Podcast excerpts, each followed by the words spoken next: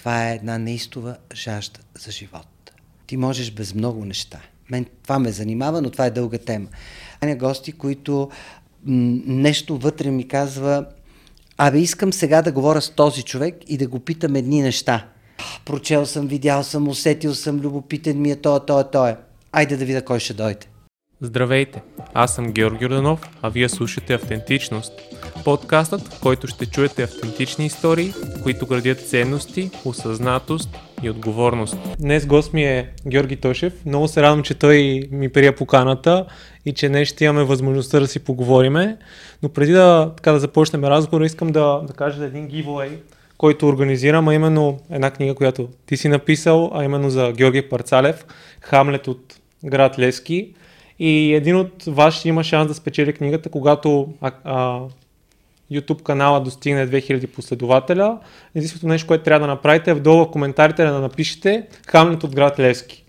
И може да прочетете малко повече историята и ние днес ще си поговорим, разбира се, за него, за историята на този изключителен български артист. Да. Георги, пак, пак искам да ти благодаря за това, че днес си тук и че ще имам възможността да си поговорим. Благодаря за поканата и се извинявам, че толкова дълго във времето трябваше да отлагаме нашата среща, но в момента са едни м- таки сложни времена, в които ситуацията не само в света се променя, но и ситуацията тук в България е много динамична в различни сфери, в това число и в журналистиката.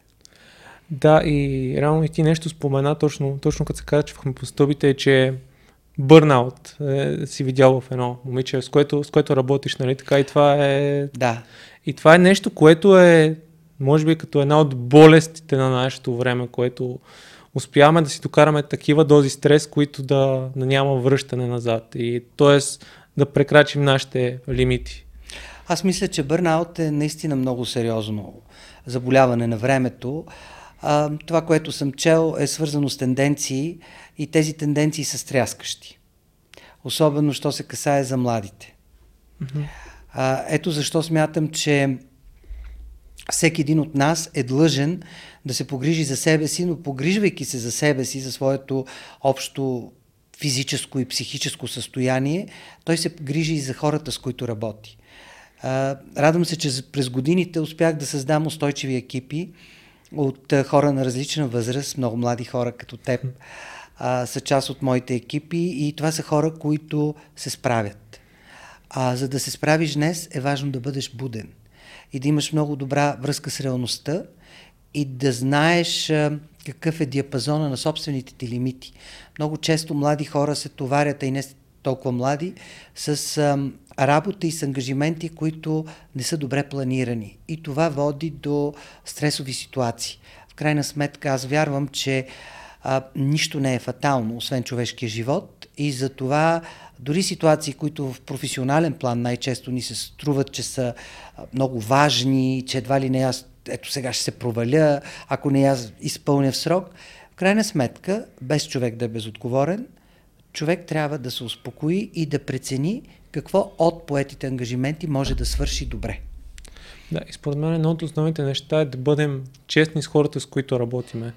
А, според мен, за да могат те да знаят кога ние сме в стресов период и кога да знаем, че тези хора защото в начина, когато се разбирахме с теб, аз разбрах, че ти си в натоварен период и ако и аз те натоваря, mm. шансът е изобщо ти да дойдеш да запишеш, да, да запишеш с мен става все по-малък и по-малък. И най-важно според мен поначало да бъдем хора и да сме толерантни един в друг в комуникацията си. Да може да се проявява разбиране и да се преценява дали а, тази задача е спешна mm-hmm. или тази задача търпи отлагане. И смятам, че сега, когато а, светът наистина е доста динамичен, животът е динамичен, е много важно човек да преценява собствените си възможности, капацитет, моментно психофизическо състояние добре, за да не изпада в състояние, които да го кара да се чувства дискомфортно. Да, а, абсолютно. Темата, с която искам да започнем днешния разговор е, аз така и слушах част от интервютата, където си бил, където си гостувал. Ти разказваш за периода вече, където си в чужбина, където учиш в Нью Йорк а, и след това за другата България, за всичко, което ти се е случило.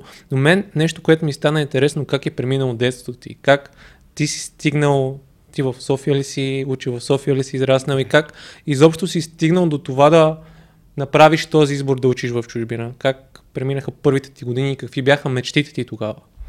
Аз съм роден израснал в София. Много обичам този град. А, разбира се, София от моето детство няма нищо общо с София днес. Много са причините. Аз не съм от хората, които биха плюли този или онзи кмет. А, има обективни и субективни причини. А, смятам, че София се променя. София на моето детство беше много по-спокойна. Аз съм израсъл буквално на улицата. А, не защото моите родители не са се грижили за мен, а защото тогава игрите и времето на нас, по-малките, минаваше на улицата. Нямаше компютри, нямаше айфони и всякакви други джаджи. Така че аз съм много щастлив от това детство по мазета, улици, вътрешни дворове, детски площадки. А разбира се, имаше и детството при баба и дядо. Те имаха къща в град Луковит и там е преминавал час от а, някакви летни вакансии. Много беше пъстро и много динамично, но аз бях заето дете.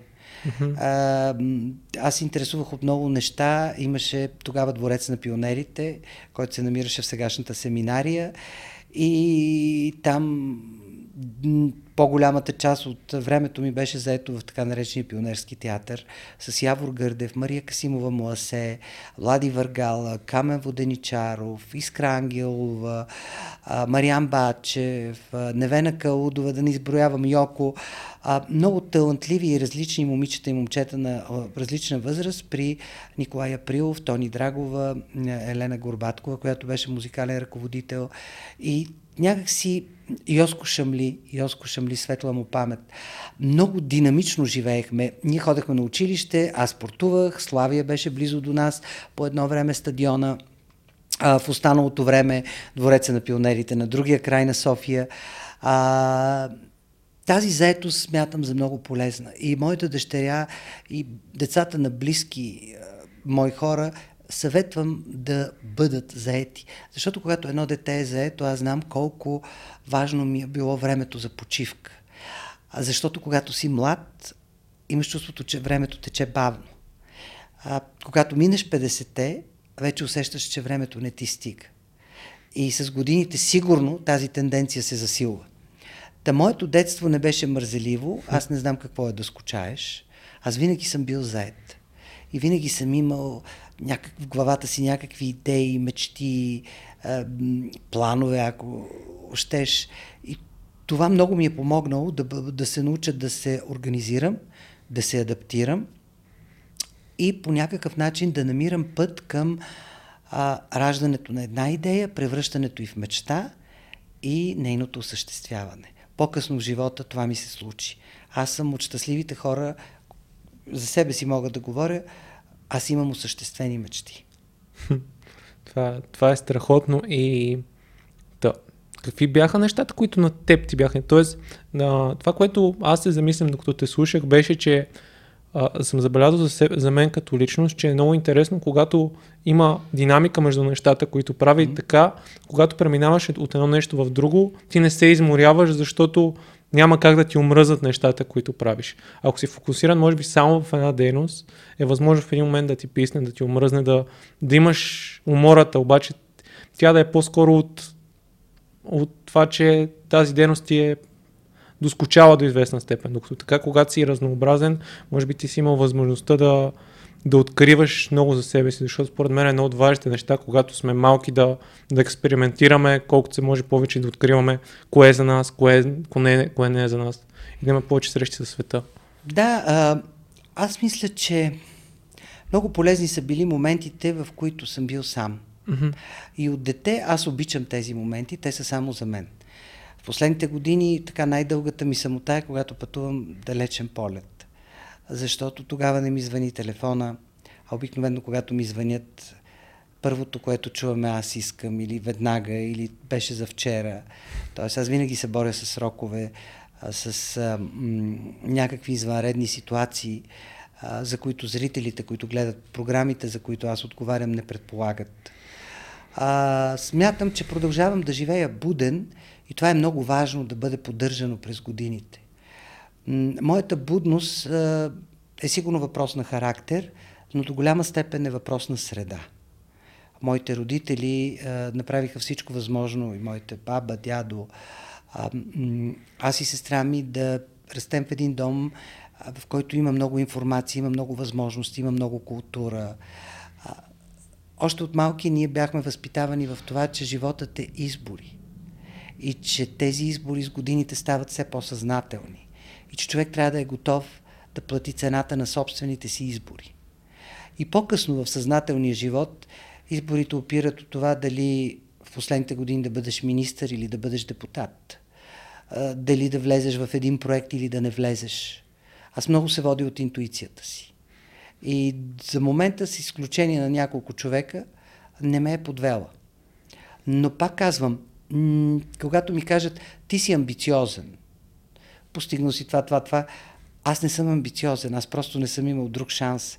Аз загубих сравнително рано баща си и трябваше да се грижа за сестра ми, за майка ми, не толкова материално тогава, а по-скоро чисто психологически, защото останах единственият мъж в семейството, в нашето четиричленно семейство. И тази подсъзнателно чувство за отговорност се пренесе и по-късно, когато управлявах екипи, че хората, които, с които работя, са мой избор и аз нося отговорност за тях. И това не е лесно, защото хората сме различни. И ти не трябва да очакваш благодарност, разбиране. Ти просто трябва хем да провеждаш своята професионална политика и да гониш стандартите, в които вярваш, според ограниченията, в които живееш, защото българския медиен пазар е малък, непостоянен, променлив, не винаги удовлетворителен, но в крайна сметка съм имал щастието да работя и в BBC, да работя за световни медии, за Арте, за CDF и съм видял едни стандарти, които се мъча да прилагам в своята работа, а, което не е лесно, защото когато си ги приложил, ти трябва и да ги удържиш през годините. А, ти сам виждаш, медийният живот в България става все по-тесен, все по-несигурен, все по-разколебан от фалшивите новини, от всичко това, което ни залива, от фалшиви сайтове, фалшиви медии. И всъщност последните години, бих казал две-три, особено около пандемията и сега около войната, работата ми с екипа, работата с моите студенти е да можем да се ориентираме, да можем да изградим ценностна система, в която да различаваме лъжата от истината, злото от доброто. Защото смятам, че в последните години тези понятия много се размиват в различните социални групи. Да, и, и се замислих, а, ти как виждаш като човек, който дълги години в журналистиката, в това да предоставя информация на хората, как виждаш събитията и т.е. как се променя медийния, медийния свят, как реално вече всеки може да има собствена медия. Това е много голяма отговорност. Аз съм един от последните хора, които влезнаха в Фейсбук, Инстаграм. не мога да скрия, че минах през еуфория, през забавление, през досада, през а, мисъл дали да не се изключа отново Разбира се, работата ми е важна и тя е свързана, това е част от професията ми. А, станах по-внимателен в начина по който управлявам собствените си социални медии. А, наблюдавам, че човек може да направи купища от глупости. От безотговорност, от суета, от егоцентризъм, от самота.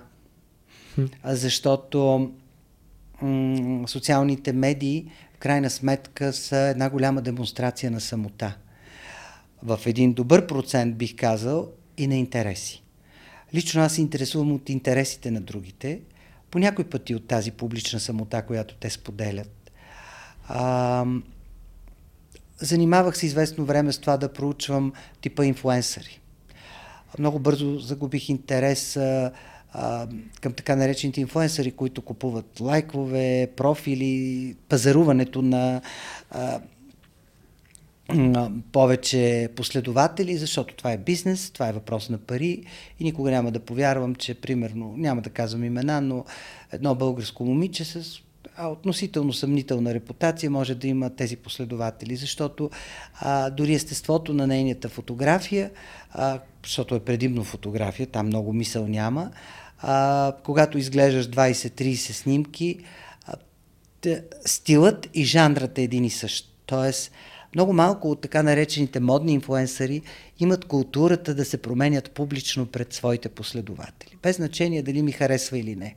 Защото в крайна сметка, дали си телевизионен водещ, дали си публична фигура, дали си политик, ти трябва да имаш стратегия как се променяш пред аудиторията. И това е една голяма тема, с която много се подценява в България. В Англия и Америка в момента така се работи, дори в Русия знам, че има хора, които работят това. А, колкото си по-дълго в публичното пространство, толкова по-отговорна става твоята лична стратегия. Как се променяш, как искаш да те запомнят, дали си достатъчно съвременен за очакванията на аудиторията, която ти а, си възпитал и която те следи. Така че има толкова много интересни неща, които социалните медии ни дават, че все още предпочитам да бъда с тях приятел, отколкото да ги загърбя. Въпреки, че ако вървят така в тази посока, аз вече почвам да губа интерес. То е интересно и влиянието, което те имат, могъществото, което те имат в, да кажем, в Штатите, защото а, един разговор между, между Джо Роган и Илон Мъск, първия, първия разговор, където той пуши mm. марихуана, това предизвика акциите на Тесла да, да се сринат за, за известен период. А, това, което сега наскоро се случи с, с Джо Роган, също беше, също беше интересно и а, това, което, което съм чел и съм се интересувал е, че реално към момента държавата, да кажем щатите, ще я взема за пример, няма регулаторни, точни регулаторни функции спрямо тези социални мрежи. Те реално са едни корпорации, които до голяма степен сами изграждат а... Корпорат, корпоративната логика ми е ясна, Mm-hmm. Нали, тя, тя има винаги една цел пари и влияние. Като крайната цел винаги е пари. А, последните години Зукърбърг и компания а, се мъчат да поизчистят малко петното, което им беше лепнато. Знаеш, имаше цяла вълна от напускащи от горе до долу в компанията, несъгласни с политиката на Фейсбук. А, разкрития, доколко доказани или не за злоупотреби и така нататък.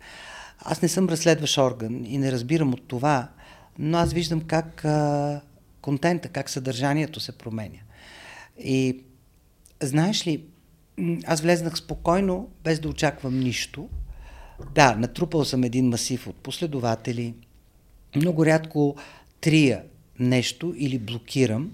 Трябва наистина да е мината границата на за мен е поносимото. Дори са ме питали защо оставям тролове, доказани тролове, да, някъде да влизат в дискусии с а, мои последователи или с мен самия. А, това е история. Това е факт. Една тема, било войната, пандемията, някакви лични пристрастия или откровенни грешки, предизвикват дискусии. И аз се радвам, че никога не съм спонсорирал собствените си и професионалния профил и личния, а, както и в Инстаграм, защото никога не съм пазар, пазарувал последователи. Първо на мен не ми е нужно. Аз не съм музикант или артист. М- дори не съм така, лице, което всеки ден гледаш по телевизията. Но аз исках да разбера дали ако удържаш собственото си любопитство в това пространство, социалните медии, а, да публикуваш неща, които теб те вълнуват, това би предизвикало интерес и сред колко хора. И когато за така кратък период от време минах 50 хиляди на едната страница, 20-те на другата, 30-те в Инстаграм, аз наистина си зададох въпроса на кой съм интересен. Тъй като ако аз работя журналист в социалните медии, аз знам как да се държа според таргета дали да бъда провокативен, тип Мартин Карбовски, дали да бъда аналитичен, тип професор Ивайло Дичев. А, има различни позиции и роли, които ти можеш да изиграеш в социалните медии. В зависимост от това какво целиш. А, аз избрах друго. В професионалната ми информирам за неща, които са част от моя професионален път. В личната споделям неща, които ме вълнуват и това, което споделям в личната си, се оказа, тя и създадена много преди другата, mm-hmm. че страшно много генерира страшно голям интерес. И това за мен е много интересно, защото аз много рядко публикувам снимки със себе си, не занимавам хората с моето семейство или най-близко обкръжение.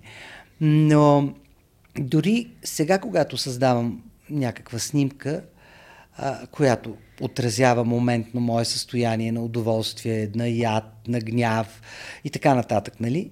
А, аз се мъча тази снимка да отговоря на моите потребности тук и сега, защото социалните медии са част от нашата лична история. И колкото по-рано си дадем сметка, толкова по-малко глупости ще сме натворили в социалните си профили.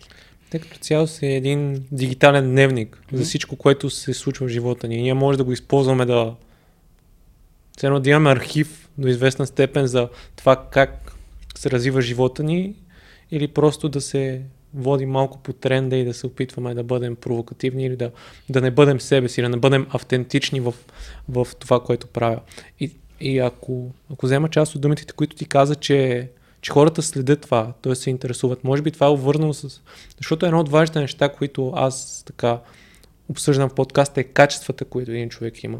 И според мен едно от качествата, които ти си изградил е да взимаш избори. Тоест, когато ти правиш избор да публикуваш нещо, той е добре обмислен, той е добре структуриран и той е добре представен на хората. И според мен това е причината те да се интересуват от съдържанието, което ти предоставяш. Правил съм и грешки, ага. а по някой път от, и от невежество, дигитално невежество, като веднъж написах нещо, исках да бъда максимално деликатен, защото личността е много публична, много а, харесвана и нехаресвана. Но аз изпитвам към тая личност а, симпатия, откровенна през годините, и професионална и лична. Но едни мои разсъждения, породени от един концерт и тагването ми по неподходящ начин от мястото, макар и да нямаше име, снимка и така нататък, предизвика цунами от коментари и, и интерпретации, но и това беше много полезно. А, говоря за Лили Иванова, mm-hmm. един пост, който не я касаеше директно нея, но беше произведен от присъствието ми на нейн концерт, който имаше доста проблемен концерт, технически и така нататък.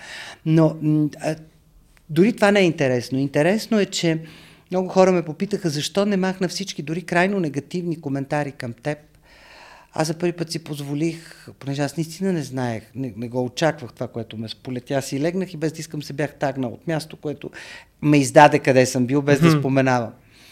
А, и влезах в отговор на така едни по-крайни мнения и разбрах, че всъщност афектирани и ядосания човек а, трябва да оставиш да премине тази крайна енергия на възбудата. Защото каквото и да кажеш, особено ако не е човек, който има така по-широк светоглед, една друга култура, той няма да те чуе. Mm-hmm. А да водиш монолог срещу крещящ или викаш човек, представи си го образно, ти не можеш да промениш позицията му, но вие не можете да се чуете.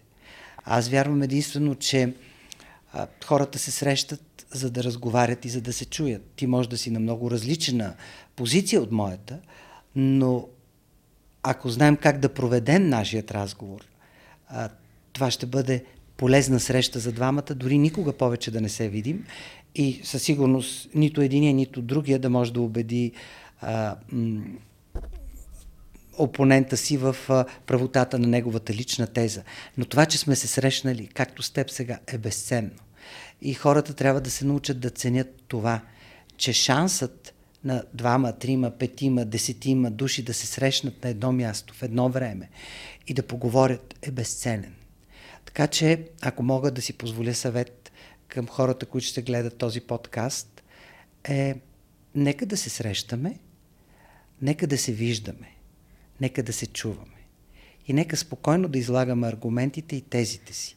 Това, че ти мислиш по различен начин от мен, че си различен, много по-млад, много по-голямо бъдеще имаш от мен, не означава, че аз няма да харесам твоята теза или а, твоите възгледи за света. Напротив, аз се опитвам да ги разбера.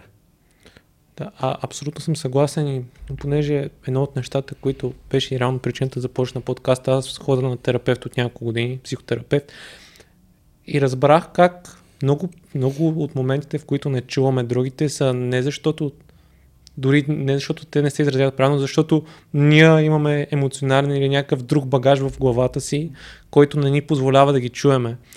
И е, във всяка една ситуация първо се замислиме, аз тук ли си стеснявам мирогледа, аз ли не се опитвам да разбера човека от среща и да, ако изчистиме себе си, след това да гледаме в другата паница. И да, а, тези дни а, гледах дебатите между Ричард, а, Докинс, Ричард Докинс и Джон Ленакс за, за религия и за атеизма, т.е. За, за вярата и за атеизма. И това е един изключителен разговор. На всеки един, те са два, два разговора, имате на всеки един човек препоръчвам да ги гледа, защото вижда как хора, които са на корено различни позиции, умеят да водят разговори. И, защото ми стана интересно да прочета коментарите отдолу, хората дори отдолу не, не изразяваха крайните си позиции, изразяваха адмирациите си към това, че двамата са успяли да проведат един разговор, който се чуват и който се допълват и който е като един танц. Един я казва нещо, другия хваща и, и допълва своята тези. Това е, това е ценното на разговора като цяло, да, да, да получим от другия стойност. Да си позволим да получим. Да, плюс това има нещо много важно според мен. Ако човек е попаднал в недобра компания, според него, най-лесното да я напусне. Безмислено е да останеш в една неподходяща компания а, и всичко, което се случва в тази компания, в тебе да акумулира гняв, бяс, вик. А, няма време, животът е толкова кратък. Аз, примерно, съм избрал последните години да общувам в свободното си време, извън професионалните ми задължения, само с хора, с които ми е интересно и които не ме натоварват. Ние обсъждаме много сериозни теми. Ние сме различни, на различна възраст. По някой път сме от различна националност, вяра, раса, но тези разговори мен ме зареждат. И някакси спа по-спокойно, когато в деня ми е имало поне един такъв смислен разговор, в който хората спокойно а, споделят идеи, обменят опит и мнение, спорят, но всичко това облечено в шапката и под формата на едни а, така нормални човешки отношения. Да, абсолютно и е, ти, ти спомена това, което се случило покрай, а, покрай поста ти, покрай тага, когато си mm-hmm. бил на концерт на Лежа Иванова. Едно от нещата, които съм чувал и ти го споделяш и в други разговори, което и, и мен лично ме пали като личност е това, че ние не изразяваме уважение към успелите ни хора. Mm-hmm. И това, това много силно го разбрах, понеже аз съм голям фен на NBA. И там виждам какво уважение има между поколенията. Там виждам как се, как звездите, които са били, например, преди, преди 10, 15, 20 години, като Шакил, се опитват да помогнат на младите звезди как те да, да заслужат повече, повече, по-голям контракт за заплата, как да се държат по-добре, как да как имиджа им да е най- най-добър. Защото те знаят, че ако са в една сфера, те са едно семейство. Както, например, ако, да кажем, ние хората, които правим подкасти, за да развиваме цялата екосистема, ние трябва да си помагаме един друг. За мен това е много важно и ето ти даде пример от Америка. Примера, защото много ме питаха, ти защо се възпали така около случаят Мария Бакалов? Защото аз не можех да допусна първо нейният учител. Учителят за мен винаги е свързан човек, защото и аз имам по-малък опит, но децата, които избираме, те са наш избор. Никой не може да те накара да вземеш човек, който ти не харесваш. Или ако не харесваш, по-добре се оттърви от него на време. Цялата тази псевдополемика, която настъпи тогава и, и, раздели хората, беше ненужна, защото какви са фактите? Имаме едно талантливо българско момиче. Да, тръгнал от Бургас, от крайния квартал и стигнал точно там, където отвел таланта й, работоспособността й, мечтата й и шанса й. И вместо ние да му се зарадваме, то не бяха копринки червенкови. Някакви хора, които от миналото се наскачаха, появиха и започнаха да които имената им никой никога няма и да помни, но започнаха да скачат и да, да обругават правото на един човек да върви по своя път. Това много ме изумява. Може би не е само българско. Но имаше период, който мислех, че е много българско. А, коментари по отношение на Григор Димитров, на времето на Бербатов, дори на Стоичков. Тези коментари за едни хора, които са надскочили локалността, в която ние живеем, защото България е малка държава, прекрасна, но малка, езикът ни се говори от 6 милиона, ако не и по-малко, защото се говори предимно от българите, които живеят в България много малко общности по света, това поне съм запознат. И, и толкова малко неща могат да ни изпълват. Ми то не бяха дебати и глупости за Кристо Явашев. Еми няма друг. Дали харесваме или разбираме неговото изкуство е отделна тема. Но има няколко световни българи. И не знам, много е различно. Аз не го разбирам. Аз съм възпитаван, че трябва да изпитвам респект. И когато ме питат защо пиша книги за артисти, па някой ги няма, пък все са били възрастни, дори моите студенти. Аз казах, защото за да бъде провокирано моето любопитство, аз искам да разкажа една история. Книгата за Георги Парцалев, сега и второто издание излезе допълнено, защото тя се изчерпва. Аз не съм очаквал такъв интерес. Много млади хора искат да научат повече и повече. И аз се радвам, че тази книга е само една, един малък път, който те могат да научат нещо за Парцалев. Аз никога не пиша просто една книга с пикантери или глупости, такива неща. Всяка книга, която пиша е история, тя е документ за времето, в което живеем и това за мен е ценно, защото през една лична, екстремна съдба, каквато в случая Парцалев или Невена Коканова, ти можеш да научиш страшно много за времето, в което дори не си бил роден. Аз, аз а, когато видях тази книга, мене по принцип една друга книга ми запали интереса на Парцалев, мал, малки спомени за големия, за големия Георги Парцалев. Слушах я в Storytel и, и още преди това, даже преди нея, слушах книгите за Яна Язова. Mm-hmm. Сега не се сещам заглавията, трябва, трябва да проверя, ще оставя, ще оставя линк, пак ги има в Storytel и има такива хора, които не знаеме. Тя, тя първо е била изключително хубавица за времето си. Яна Язова е събитие. Да. Българския, така, не българската история, в българската действителност, макар и от миналото. Да, да. И, и книгите, които пише, по начина по който ги пише, само те кара да, да настръхваш и да... Знаеш ли, темата за паметта е много голяма, много голяма тема. Тя е застъпена при истински писатели, защото аз не съм писател, аз съм журналист.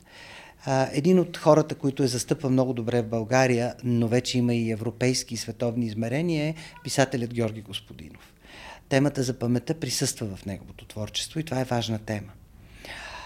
А, не вярвам, че ти можеш да имаш днес, без да имаш някакъв понятие, поне не казвам спомен, от вчера.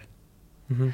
А, и за мен а, това движение между минало, настояще, бъдеще, като бъдещето, заради всичко, в което живеем, му давам по-малко пространство, защото аз, като бях малък, много повече мечтаех, надниквах в бъдещето, фантазирах, правих планове. Видях, че живота е а, това, което ти се случва, живота.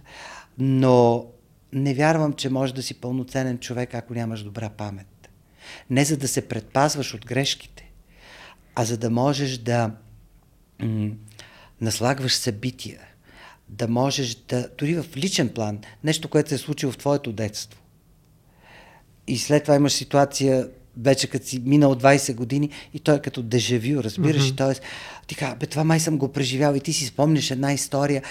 И някак си тези истории, които помним, хората, които помним, уроците, които помним, ни помагат да не допускаме чак толкова много грешки. Въпреки че аз вярвам и в теорията, че допускането на грешки също е полезно. Защото това е отрезвяващият момент, когато си на дъното и да си кажеш защо допуснах тази и тази грешка. Влизаш в, а, а, влизаш в самоанализата, което е много полезно. От време на време да можеш да се самоанализираш и да спреш, да поемаш въздух и да кажеш сега, аз направих това и това и това. Това беше добре, това не беше толкова добре. Смятам го за много важно. Не само в професионален план, но и в личен план. Защото тогава ще можеш да погледнеш на хората, които са край теб, хората, с които си се разделил и да помислиш за хората, с които би искал да се обградиш, какво трябва да промениш в себе си. Да, а, първо, аз, докато слушах, ми изкочи това, че Рано аз съм много благодарен на баща ми, че е запалил този интерес и, И родителите ми защото според мен много често идва от семейството това. Дали, дали семейството ти уважават народността, дали уважават по-скоро бих казал родолюбие, отколкото национализъм, защото тази дума... Да, национализъм вече има ужасна конотация. Всички тези, няма да им казвам имената, да не правя реклама, партии, партиите, финансирани от тук и от там, а, доведоха тази хубава дума, национално достоинство, чувство за принадлежност. А, нали, но днес вече, като кажеш българщина и малко по-младите почват се подиграват, защото а, под това се разбира Балкан, туристския привкус на, на това да развяваш знаме или да си спотури или да скачаш в леденото езеро. Не, че е лошо, но така експонирано, шумно, ако не го направиш, значи не си българин. Аз смятам, че да обичаш родината си е много интимно преживяване. И да, да, да, да обичаш България, доказателствата, че обичаш България са в това да я държиш, да я поддържаш чиста, да имаш усещането за стойност на сгради, които да не буташ или да не драскаш, а, да не хвърляш през балкона, да си изхвърляш, ако може, разделно буклуците. А, това е едно цялостна грижа и отношение към а, мястото, на което винаги ще принадлежиш, защото ако ти имаш самосъзнанието на българин, нищо не може да ти го отнеме. Ти можеш да идеш на чукотка и пак ще си българин. Да, абсолютно. И това, са, това според мен са външните проявления, а вътрешните проявления може би от това да, да черпиш и да се интересуваш от, да, да кажем, личности като Яна Язва, които реално не е толкова известна, които, да, да кажем, Иван Иванов, който е бил кмет на София пак по, по време на, на царска България, за да изграждаш един такъв по-мащабен образ на хората, защото аз нещо, което забелязвам е, че все едно нашата история свършва с освобождението.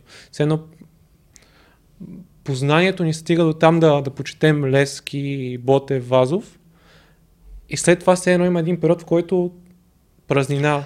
Липсата на памет. Чудесно, че почитаме и, и Вазов, и Ботев, и Левски, и другите революционери, но българската история не е само не се държи само на тях. Плюс това ние имаме много къса памет за събития и хора. Аз, понеже съм много по-голям от теб, аз видях как хора след промените си пренаписаха биографиите. И днес са на места, в които ти ще кажеш, че са а, вода не напита. А това са хора с тежки грехове към съвременна България. А, морални, политически, економически, но те успяват по някакъв начин да просъществуват. И понеже образа на българския политик вече толкова е деградирал, толкова е обезличен, че много трудно днес или се хората се литкат по така откровен популизъм. Някой казал, ай на площада, защото искаме по-високи пенсии или не искаме сертификат. И, и ти виждаш как оставам платените, защото те са видими винаги, разпознаваеми, но има наистина хора, които тръгват. И по някой път ти виждаш, че тръгват хора, които са добри специалисти, лекари, учители и, и могат много лесно да бъдат, в, да бъдат подлъгани. Аз мисля, че всички тези популистски партии разчитат на отчаянието на българина. Не само на българина, в цял свят. В последните години има една вълна от популизъм. Тя минава през Тръмп, мина малко през Италия, мина и през други държави, не подмина и България, разбира се. Но когато се огледам в лицата на хората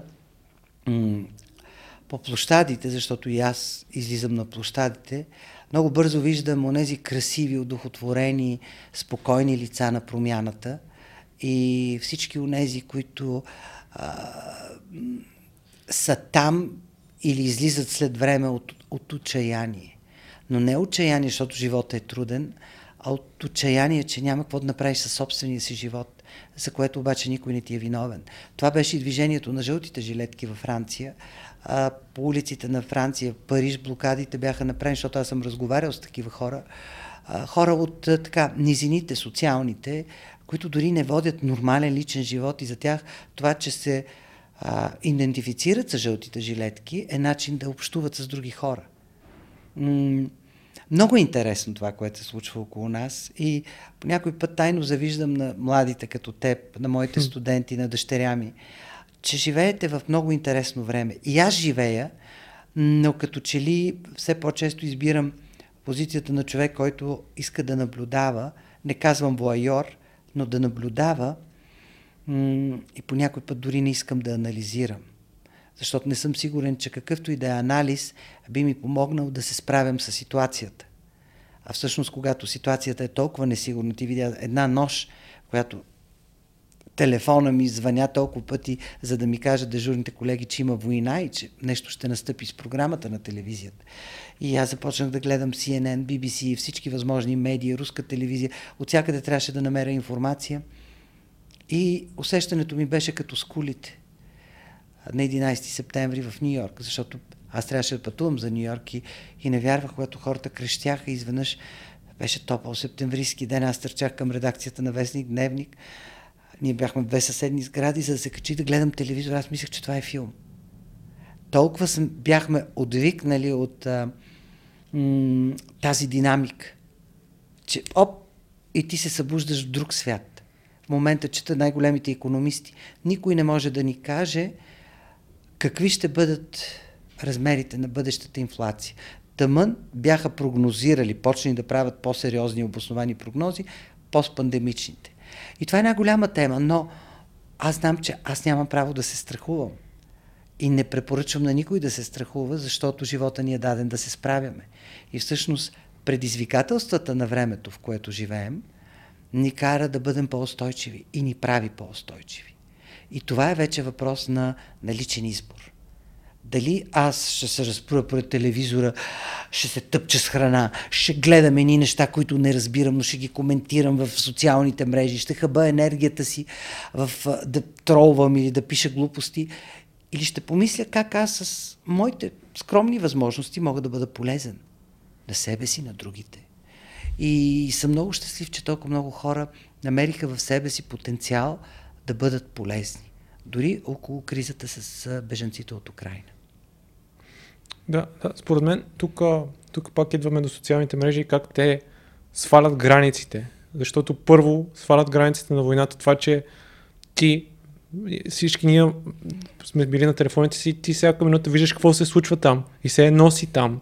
Нещата много дори две, а, когато е била войната в Афганистан, да, по телевизията има новини, но през другото време ти си водиш своя живот, докато сега просто си отваряш телефона и, и постоянно, си, постоянно си на него и постоянно виждаш нови и нови неща. Няма по-силна медия от новините и спорта. Дори преди години участвах в един проект на Spotify. За момента той не се реализира и заради пандемията, защото е много скъп. Онлайн телевизия, която е наживо. Но защо е скъп? Защото ти, ти си включен в една система, в която натискаш, сега имам свободно време и аз виждам жив репортер на живо, който ми предава примерно от, от Украина. С пълен апгрейд на информацията към. Разбираш ли? Към момента, да. Към момента. И, и въобще това е толкова трудно и сложно, а всъщност хората поглъщат тези новини. Да, дразнят се, да, новините станаха ужасно негативни, но представи си във времето, в което живеем, ако ти започваш с новина за слона в зоопарк. Когато всички чакат да разберат кога свършва тази война. Какво се случва там с тези изчезващи продукти, олио и не знам си какво още. Нали, и ние много бързо забравяме за спекулата, която беше по време на пандемията с туалетната хартия. Тоест, едни неща, които като дежавю, ето защо казвам, че ние трябва да анализираме ситуациите. Какво в твоя живот е изчезвало така и как се е появявало? Умрял ли си без туалетна хартия или без олио?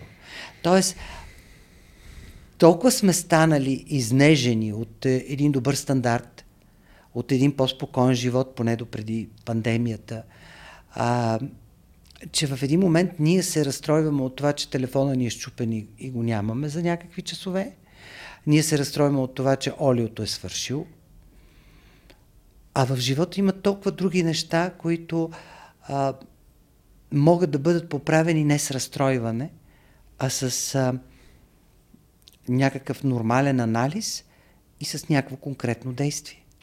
Според мен това е една от причините, ти, ти го каза малко по-рано в разговора, беше, че реално нямаме предизвикателства и когато се появи някакво дори такова по-малко предизвикателство, ние не сме свикнали на този стрес, който да ни, да ни предлага живота и ние се планираме и правиме неумислени действия.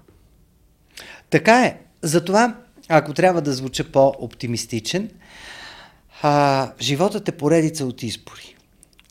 И това, което ме занимава мен е на колко години и как един човек решава с какво да се занимава. Колко е смел на едни други години да смени посоката на живота си на 180 градуса. А, много харесвам смели хора. Но не смели просто така от екстравагантност, а смели защото имат стратегия. С това лято снимах Survivor, бях в екипа на предаването Survivor и видях, че не физически издръжливите, т.е. напомпаните, тренираните, на които винаги съм изпитвал респект, защото мен винаги аз тренирам, но в един момент ме домързява. Но наистина хора, които имат изрядна дисциплина и там са постигнали перфектната форма. Но в една такава игра на пустинен остров най-силното се оказва умът и сърцето. И за мен умът и сърцето са много важни, много е важно умът и сърцето да бъдат тренирани. И затова а, хората, които имат добри кариери, един пълноценен и, и балансиран живот, а, са хора, които на време са разбрали, че трябва а, да имат техники за справяне. А техниките за справяне всеки сам намира и, и, и, или успява. Някой успява техника за справяне през спорта, друг през терапията. Аз мятам, че това е много важно човек да ходи и на терапия, когато има нужда, а не да товари близките си или да гълта в себе си. Днес в България има много добри терапевти.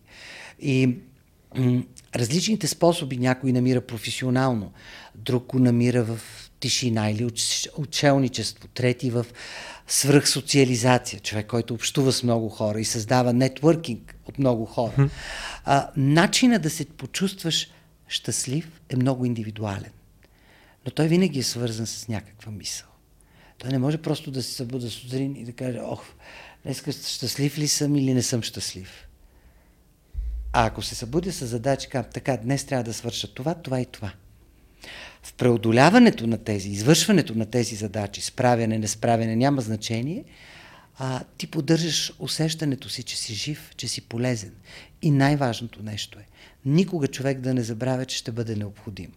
Аз съм сменил различни професии, живял съм в различни държави, а, за което съм много благодарен. Живял съм в различни компании, имал съм приятели, след това сме се разделяли, някои са останали през годините. Това, което никой не може да ти отнеме, е чувството за необходимост. И си го повтаряй, когато се чувстваш обезверен.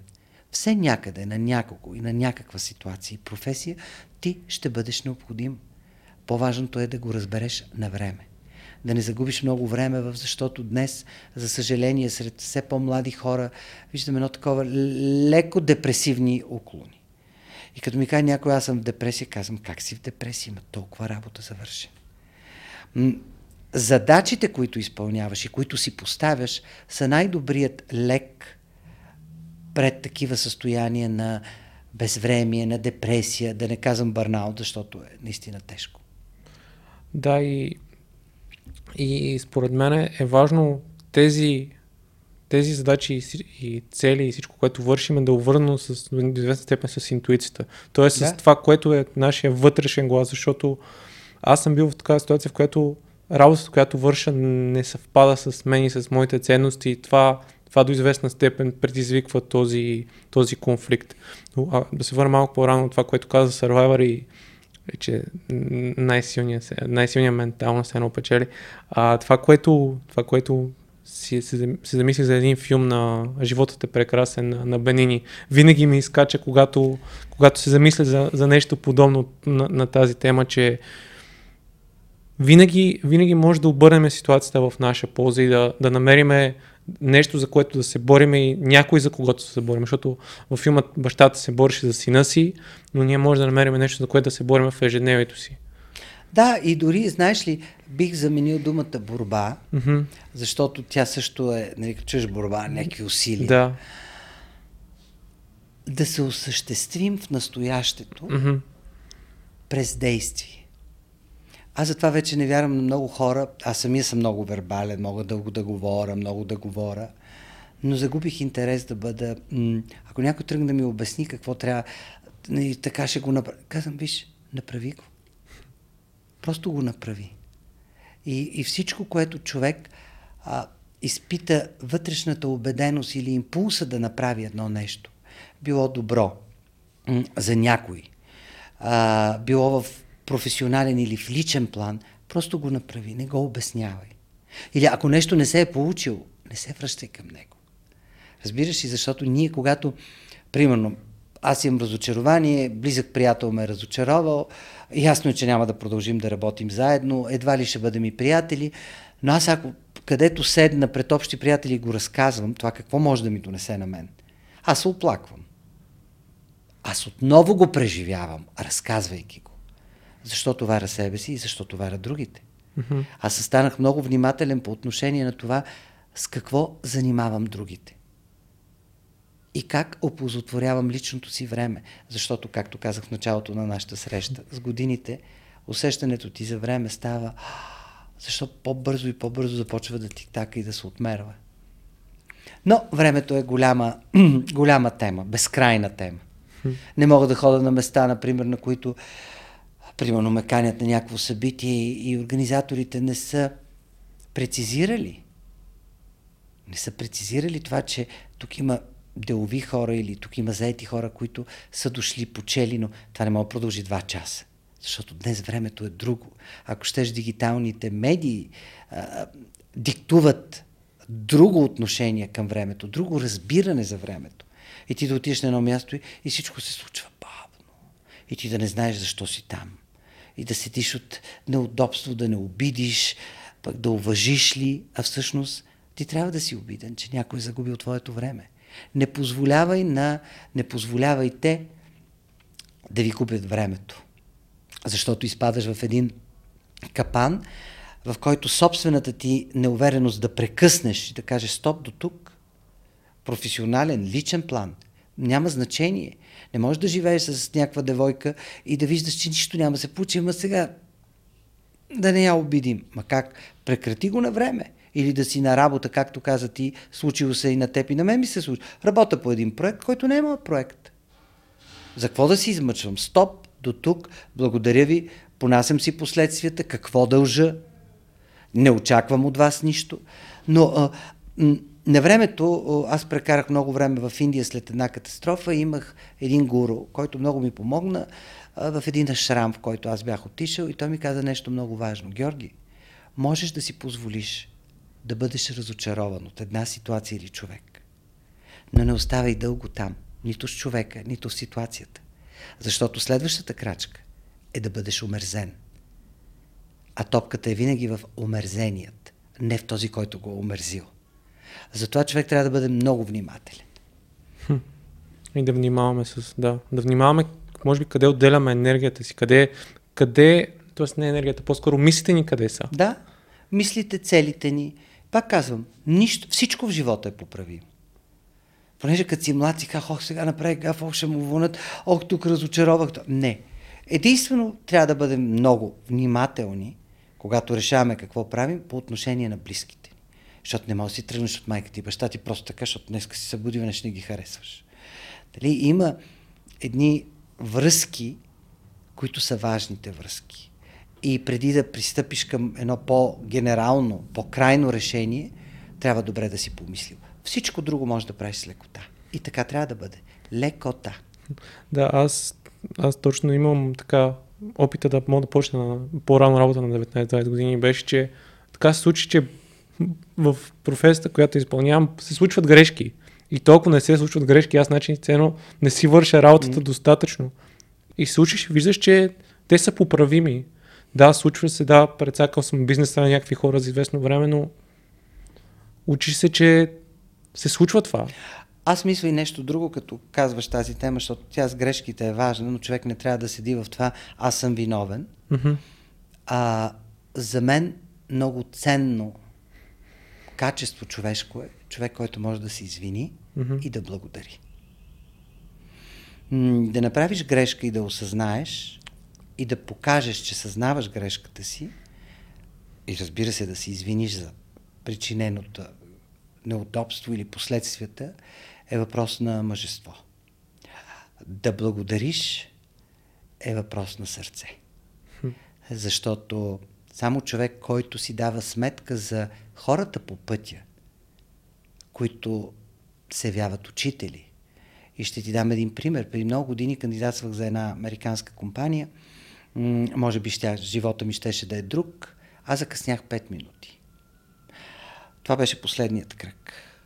Основният човек, от който зависеше, ми каза, Георги, ти си моят избор. Ти отговаряш на всички критерии за тази позиция. Но аз ще взема вторият, не теб. Ти сега ме мразиш. Но ти ще разбереш, че това, което ти казвам е много важно за теб и за потенциала, който съм видял в теб. Ти никога няма да забравиш тази наша среща. Това е било преди 30 години, разказвам ти го сега. И аз си спомням за този човек, който тогава исках да убия. Толкова бях фрустриран с благодарност.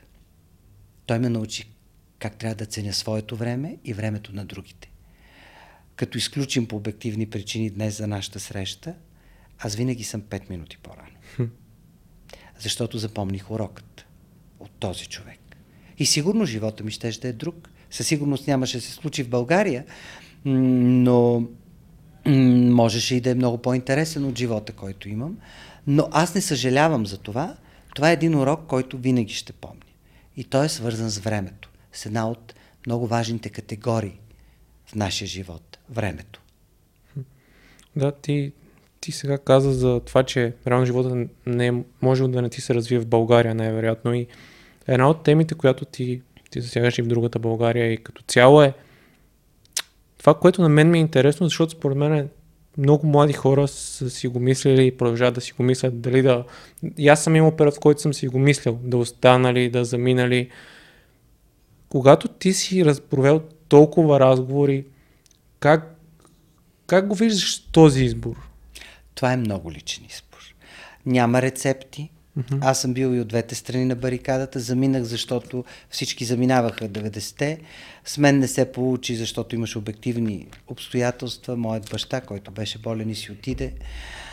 А, а живея в другата България и в децата на другата България, новата ми поредица, mm-hmm. която върви всяка неделя от 4.30 по BTV, преди 120 минути. А, защото моето дете е дете на другата България. Дъщеря ми е родена в друга държава, живее в друга държава, живее между аз живея между две държави, но животът ми и принадлежността ми е свързан с България. Но този избор ъм, е много труден, много личен и не е фатален. Аз познавам много хора, които се кълняха, че никога няма се върнат в България. Те се върнаха и, и живеят много добре днес в България. Познавам хора, които се заричаха, че никога няма да напуснат България и точно преди година и половина я напуснаха. И то на моя възраст и за година и половина наистина успяха да се адаптират на абсолютно друго място. Дори с недобро познаване на езика. Така че а, всеки пример е личен, рецепта къде и как да бъдеш щастлив няма – а изборът къде да живееш е личен и непостоянен. Но при всички положения аз съм проевропейски настроен човек. Аз харесвам глобализацията, запазвайки, разбира се, отношението си към държавата, езика, културата, природата, в случая българската. Но аз не гледам фаталистично на това, че а, тези са лоши или по-добри са унези и така нататък. Както в тази война, която е отвратителна, казвам, руснаците не са Путин.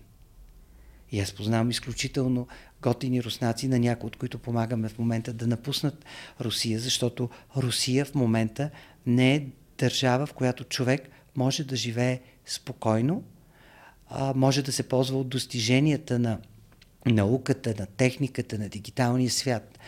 И ако ти си човек обърнат към света, а това е тенденция, ти не можеш да я промениш. Може много различни политици да искат да затворят, да залостат, да издигнат стени, бариери. Свърши.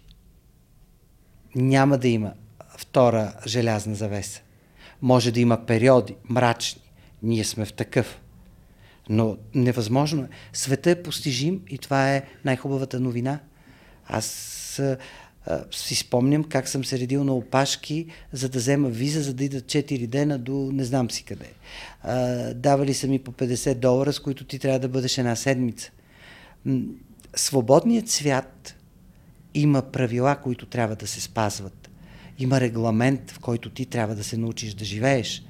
Но свободният свят е за хората, които са смели, хората, които искат да променят собствения си живот.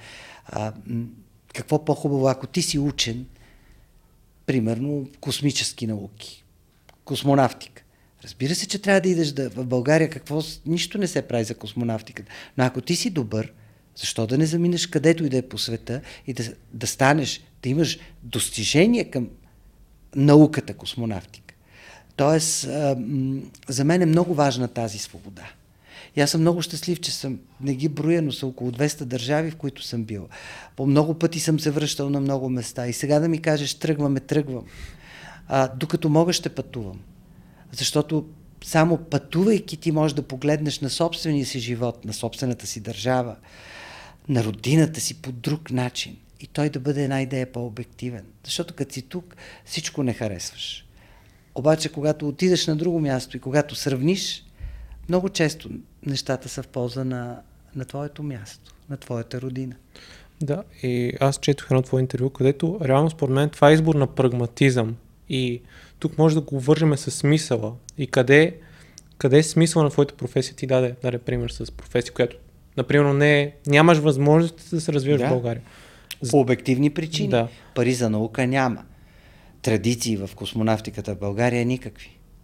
Да, и тогава е най-добре за твоят, твоят принос към човечеството генерално да ти да отидеш някъде, където можеш да допринесеш към... Виж, ако човек е удовлетворен, ако mm-hmm. човек е на мястото си, той винаги ще има принос. Първо няма нищо по-хубаво от това човек да живее в баланса на това, че работи нещо, което обича. И това не е свързано нито с висше образование. Аз и на дъщеря ми казва, не бъди висшистка, ако не искаш. Бъди фризьорка, но добра. Най-добрата. Защото ако си добър в професията си, без значение какъв си, ти ще имаш уважението на хората, ти ще имаш добър доход, защото всички ще искат да са при теб. Това е като да имаш най-доброто кафене. Ако правиш най-доброто кафе, всички ще го пием при теб. А, много е важен този личен избор. Какъв искаш да бъдеш? Какъв си се представяш? И все по-често, дори в университета, среща млади хора, готини, които са сбъркали професията. Или под давление на родители, или под давлението на познати или просто така си помислили. И в процеса на ученето те разбират, че не е тяхното. Но седат в това, защото ги е страх да си тръгнат. Ама не бива да ги е страх. Защото да си тръгнеш е супер нормално. Аз след малко ще си тръгна от тази къща. Обаче това, че сме били заедно, нещо ми е дало. Така че навсякъде, където си бил, ако имаш отворено съзнание да възприемаш хората, срещата, думите, мястото, ти ще си тръгнеш богат. И следващия път ще имаш знанието за още нещо. Да, абсолютно, абсолютно съм съгласен с това и, и се опитвам да го, да го прилагам в ежедневието в живота си и може би това е да се предизвикваш постоянно, може би го има, има го да. този, елемент да си, да си готов и да знаеш, че можеш да сбъркаш и когато сбъркаш, че не е фатално, че това, че си сбъркал е просто част от твоя индивидуален процес като личност и че mm. нищо не се променя с това. По-скоро, може би сме научени да, че, ни, че грешката е нещо фатално, че е нещо страшно. Най-вероятно идва от образователната ни система, която но са много факторите. На времето, по мое време, българската образователна система а, даваше добра обща култура, mm-hmm. което е важно оценявам го, но не задълбаваше много в... Запознат съм с френската, с английската, до някъде и американската. Няма уни... универсално добра образователна система. Но тя е важна за формирането на подрастващите, но в крайна сметка всичко е до човек. В, когато си малък, това е семейството, средата. Всички, които се раждаме без някакви недъзи, а, се формираме благодарение на средата. И затова човек трябва да е, когато изчерпи една среда, а, просто да, да бъде смел и да я напусне, да потърси тази, в която се чувства по-добре или учи повече.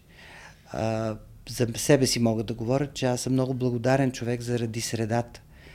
А, за това, че много динамично съм се премествал в среда, която ми е била важна, от която mm-hmm. съм учил и съм напускал съответно среда, която съм изчерпал. Това няма драматичен избор. Нали, примерно с теб съм една компания, обаче ти дръпваш нагоре в науката, аз оставам си някъде там, ти губиш интерес от нашата компания и отиваш. Това не значи, че не ни харесваш и че като ни видиш, не ни викаш здрасти. Казваш ни го, но нямаш време за губене. Отиваш в следващото, в следващото, в следващото. И затова е много важно. Затова е важно хората да се срещат, децата да играят помежду си. В училище също да се играят, а не формално да са в училище, после се преберат и пред таблетите. А, хубаво е човек да има, да спортува или да, да, да бъде в някакви клубове по интереси, защото там вече виждаш твоите хора. Хора, които примерно, да кажем, футбола или биологията ви събира и имате сходни интереси.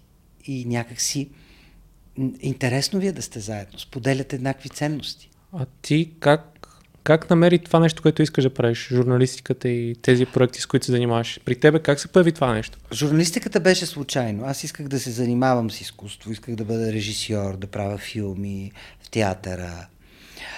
А, просто бях студент и това беше един от начините да изкарвам пари, защото аз работех за да изкарвам пари в един гараж, пазех, бях сценичен работник в театър 199, а, и пишех дописки за различни медии, тогава бяха много вестници, за да си пълна бюджета, да мога да, да, да оперирам.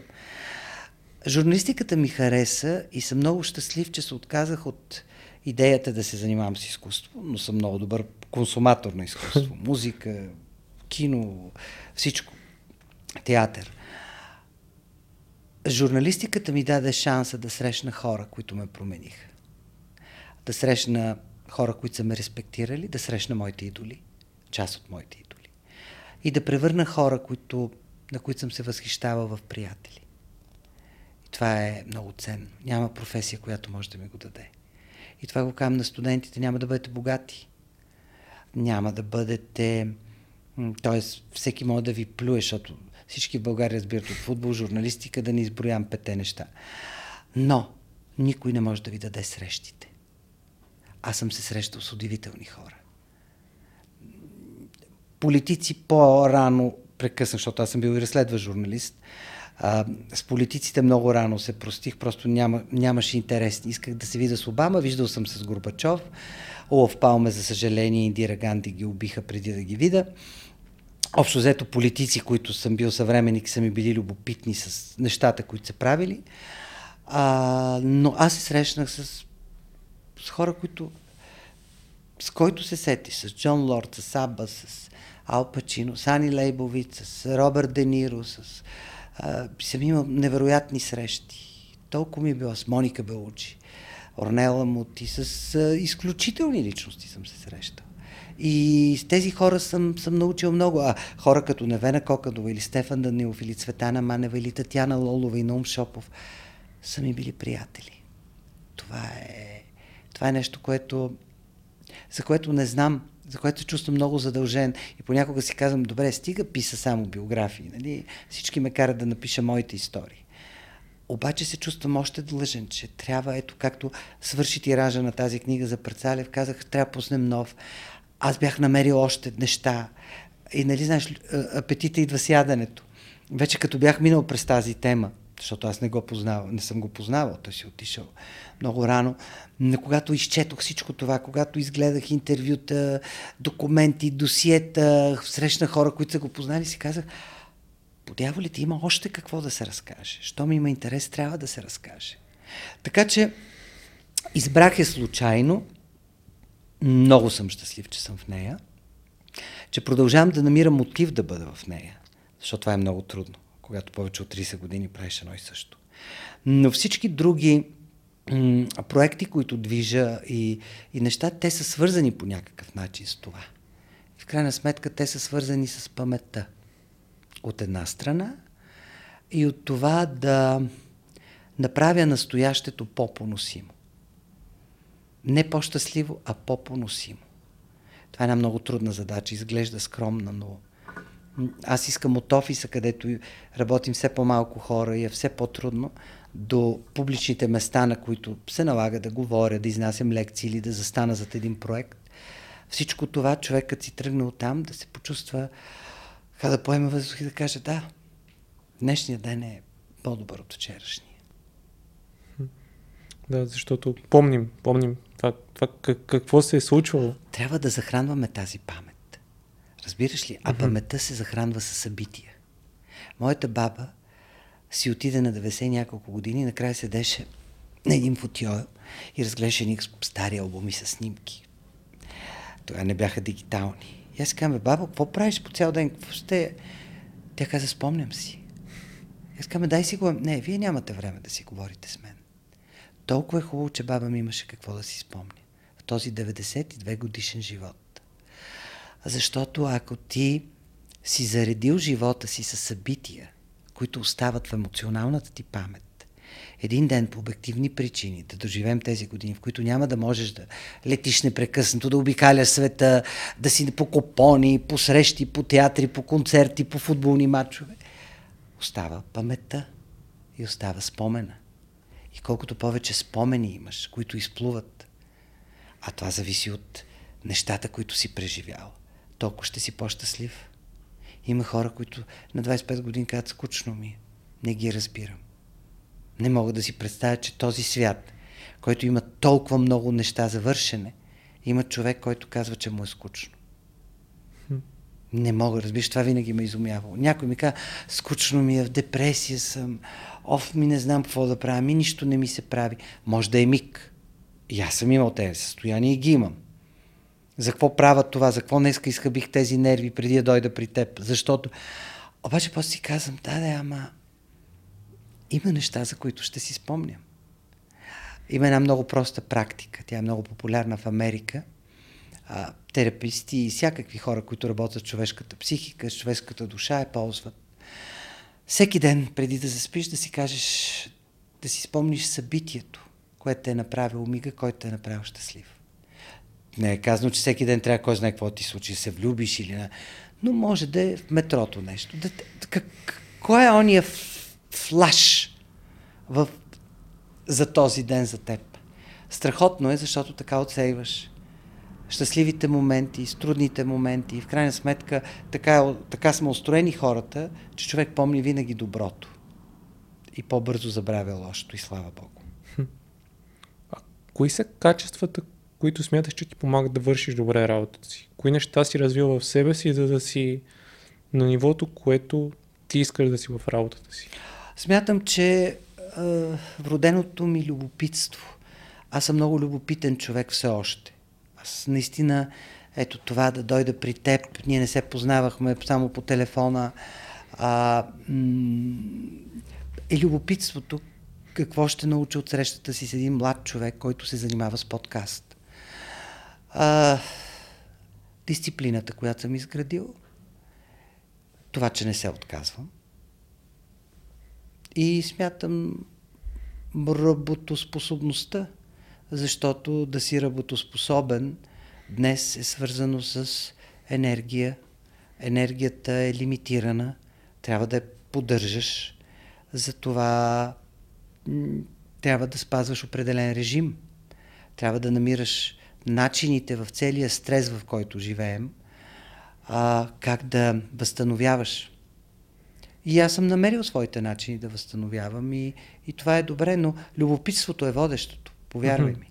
Ако ти си любопитен към другите, няма как да не ти се случват нещата.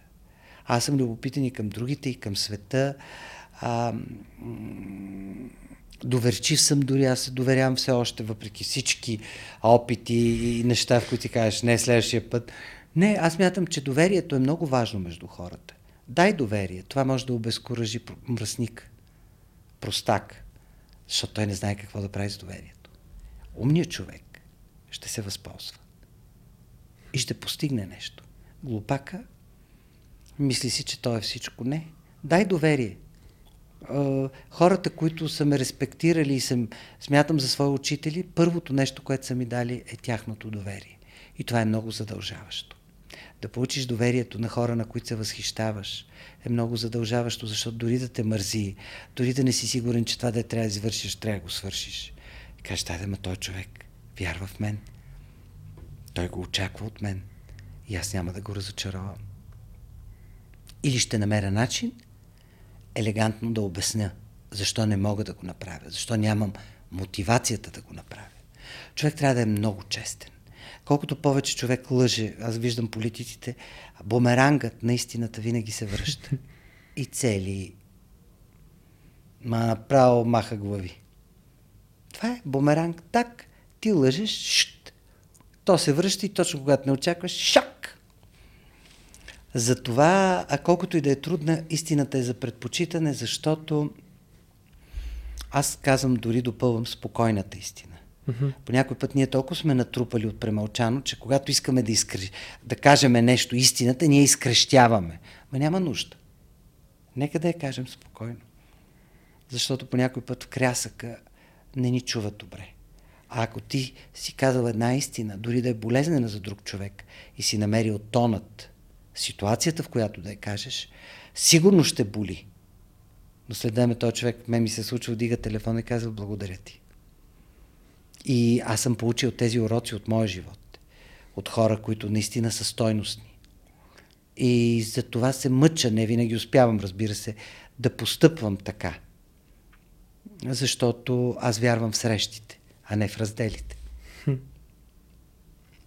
Да, това, това, е, това е страхотно и точно. И аз...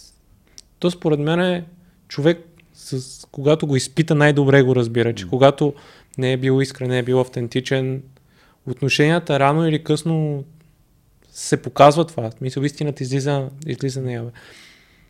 А ти как започна с културата? Имаш ли някой от семейството ти, който те запаля или по-скоро това беше огън, който си гореше в теб, откакто си малък? Не мога да кажа. Моето семейство няма хора на журналистика, на изкуство, на култура, но моите родители, баба ми, дядо ми, близките ни са много културни хора. Mm-hmm. Независимо от техните различни професии, това са хора, които а, част от живеенето им е това да бъдат на театър, на изложба, на концерт, да се купи плоча, книга, да се отиде на кино. Това е културата. Но аз мятам, че много семейства, за моето поколение, го практикуваха и днес го практикуват. Да, някой ще каже, това е елитарно. Не, не беше елитарно. Това беше част от начина на живеене на една голяма част българи. И ние, които как намазахме от това отношение, а, сме го привнесли в нашето семейство. Може би детството, попадането в двореца на пионерите, срещата на тези деца и разбира се педагози и ръководители, които споменах, а, направиха живеенето ми зависимо от култура, от изкуство, от музика, от всичко това, а, много осезаемо. Mm-hmm. Това е една необходимост, която ти култивираш у себе си и то става като част от живота ти.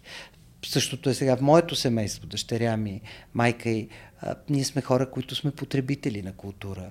Разбира се и на спорт, но на култура, защото за съжаление срещам хора, които не са стъпвали в театър, не са стъпвали на не са завели децето си на кино. И какво, нали има телевизия? Не, киното не е телевизия.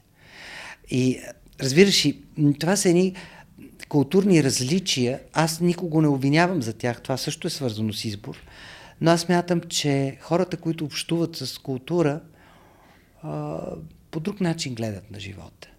А професионално се ориентирах, защото, казвам ти, аз започнах с а, разследваща журналистика, политика, но толкова се отвратих м- от всичко това, че реших, че ако остана в тази професия, искам да разказвам истории. А хората, които имат богати истории, са хората на духа. Никога не са политиците.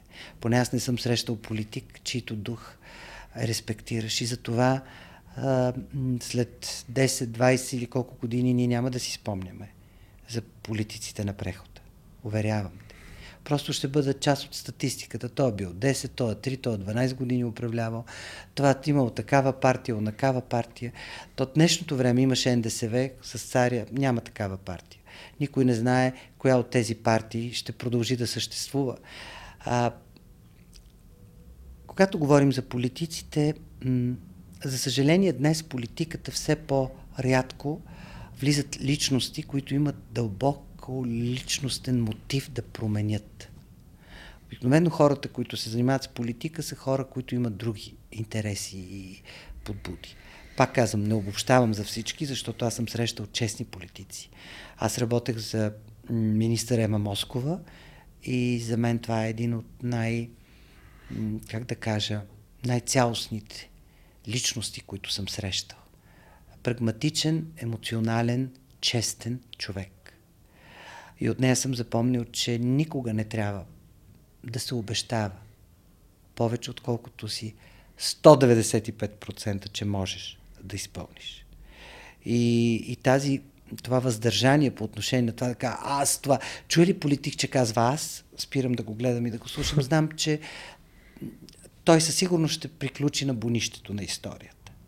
Аз в политиката няма. Има ние, защото вярвам в екипната работа. В това, че едни хора заедно могат да променят. Те там, които са избрани, и те, избраните от нас, които могат да ни мотивират ние да се включим в тази вълна на промяна. А, това са много сложни процеси. Та, разочарован от политиката, реших, че ще разказвам истории, защото в крайна сметката светът се движи от хората на духа. И това е доказано. А какви истории теб те завладяват? Всичките истории ме завладяват. Питаха ме дали само известни хора снимам. Не, в другата България съм снимал над 3000 и колко човека, от тях много малко са били известни. Това въобще не ме интересува. Аз вярвам в уникалността на всяка история, но разбира се, когато работиш медия, ти трябва да намериш история, която да допуснеш, че ще вълнува по-голям брой от хора и че историята, която ще разкажеш, ще може да послужи за някакъв пример или някакъв стимул на повече хора да променят нещо в себе си или да променят нещо около себе си. Затова намирането на героя е сложен процес. Той изисква много добре да помислиш доколко този герой може да каже нещо важно за другите. И разбира се, трябва да аз самия да съм увлечен от тази лична история. А когато ми казаха Георги Парцалев, как какво знам за Георги Парцалев? И когато попаднах на досието му и започнах да чета, първо видях, че има много малко книжки. Много малко е споменавам. Дори книгата, която ти каза, аз съм е виждал, тя е много тънка и малка. И е крайно неизчерпа. Тя, тя говори с пиетет за него, но не дава много факти. Mm-hmm. И то по-скоро е лична история да, на човека. лична история, който да. е работил, познавал и така нататък. И тогава аз реших, че е много важно, плюс това около, специално около Парцалев, който е бил пълнава стадиони, има толкова много най-различни спекулации, жълтени и така нататък, кое е истина, кое не е истина. И, и тогава задача беше много трудна, самия той бил много лаконичен и не е да говорил много, пък и медиите не са го обичали по ред причини тогава. И трябваше да подредиш този пъзел. Трябваше да възстановиш а, живота на един човек, който има голям принос за, за България, който е много обичан и много помнен все още. А, и по-скоро да събудиш спомена, а и да събудиш любопитството на младите, на хора като теб, които искат да научат повече. И това е една много трики задача. Хем тези, които са го познавали и все още са живи, хем тези, които въобще не са подозирали, че той е съществувал, да кажат, бе, чакай бе, този чешит е много интересен. Какъв е този човек? Що така не се е разбрал с ония строй? Какво го е? А в същото време как е бил от другите, от хвърлените. И е бил на пиедестал. И е бил на пиедестал. Къде, как се случва това? Тук има някаква фатка. А, така че всяка история е интересна. Много е важно какъв ще бъде ъгъла, под който ще завъртиш. И, и другото, което се стрема е да бъде истории за, за силата на човешкия дух. Много ми се ще една история да ме преведе и да ми отговори на въпроси, които мен ме вълнуват. И аз съм много голям егоист. В последните години, дори отивам при много известна личност да интервюрам, винаги бутам по един-два въпроса, които в момента ме вълнува нещо, аз ще проверя отговора, като го задам на Ал Пачино, например. И това много помага, защото се срещаш с човек, който харесваш, говорите си много неща, но да, това са вече едни пинизи такива журналистически. Питаш нещо, И получаваш един много неочакван и хубав отговор. Много съм щастлив, че се занимавам с това, което правя в момента. Много се рам, че го правя в България. Питали са ме защо BBC не съм останал и така нататък. Виж, България намерих начин да правя нещата, които са ми интересни. Те не винаги са доходоносни, не винаги са комерциални, но те са интересни и а, когато си на една определена възраст, определен опит, нали, да прескачаш от Survivor до децата на другата България през преди обед, като на кино, непознатите, е голямо удоволствие. Да, аз, аз се замислям точно, когато го каза, че реално една от историите, когато, когато твоето интервю с Мария Бакалова, и лично това мене много ме разчувства, защото съм млад човек, човек, който вижда нейния пример и си казва, щом тя може и аз мога. Това е смисъл, разбираш, Георги. Толкова е важно да може да избираме герои, които са вдъхновяващи. Моята дъщеря, когато я запознах с Мария, се разплака. И аз разбрах, че не познавам дъщеря си добре. Така, от вълнение. И аз казах после, ти си толкова емоционал, никога не съм те виждал така. Тя каза, татко, аз се отъждествявам, че съм българка. За моите 17 години България никога не е била споменавана или много често не е добре. Покрай Кристо, Соня Йончева, да кажем, и това, изведнъж Мария Бакалва, а и на близки години до, до тези на дъщеря. Да. И тя каза, толкова бях щастлива, защото изведнъж, нали, като кажеш България, нали, си представят едни други хора. И ти виж едно младо, интелигентно момиче, усмихнато, държащо се добре, говорещо, че е важно да промени, ако може с малко холивудската система и да могат да влезат хора от източна Европа. Това е много стимулиращо. И това е нещото, за което искам да говоря. А не да оставаме в тези провинциални разпри на а, хора, които нищо не харесваме от позицията на какво. Аз вярвам, че човек трябва много да е направил и много да умее да критикува с аргументи другите. А когато така говориш на ангро, аз станах много внимателен. Аз също съм емоционален, това харесвам, това не харесвам. Такива глупости съм изписал като млад и повестници. А сега виждам, че да, има неща, които не харесвам. Но много е важно как споделя моето лично нехаресване с другите, за да има някакъв ефект. Иначе оставаме на нивото, ти харесваш ли мене, ми аз и аз не те харесвам. Което на никой Което... не носи нищо. Абсолютно, така е. Да, и, и просто и аз, и аз се замислям, реално тези примери колко са силни и това, аз това съм го споделял вече в подкаста миналата година, защото аз съм голям фен на спорта, голям фен на тениса и аз отидох да, в Париж да гледам Мастърс турнира, който е. И аз отидох за Джокович, защото съм огромен фен на Джокович. Обаче хванах, успя да хвана Григор срещу Александър Зверев. И когато си в една от най големи, мисъл, един от най-впечатляващите европейски градове, пълна зала с французи и 10 000 човека крещат за Григор срещу четвъртия в света в този момент, си казваш, добре, ние как се отнасяме към него? Какво е отношението към Григор у нас? И защо тези хора, и, и, и аз като фен на тениса, знам, че да, има причини, поради които той не е, така се казва, че не е изпълнен таланта си, но хората в цял свят уважават и имат едно почитание към него и Разбира публиките го, го харесват. Григор Димитров е явление и ние сме така. Ако бия го харесваме, ако не бие го плюем. А много сме и компетентни да обясним защо той е загубил. Съмнявам се, че от всичките пишещи във Фейсбук има тени специалисти. Но, виж, това няма да се промени сигурно да. скоро и това не е важно. Аз мисля, че м- всеки човек си има път и колкото повече говорим за успехите на, на световните българи, а, говорим без излишен патос. А, това не ни лишава от правото да бъдем и критични, когато трябва. Но нека да имаме респект към постигнатото от други, защото, особено когато говорим за Григор, за Мария Бакалова, за Сони Йончева, това са хора, които са постигнали за Кристо Явашев, Бербатов и Стоичков. Това са хора, които са постигнали нещо извън България, при нечовешка конкуренция.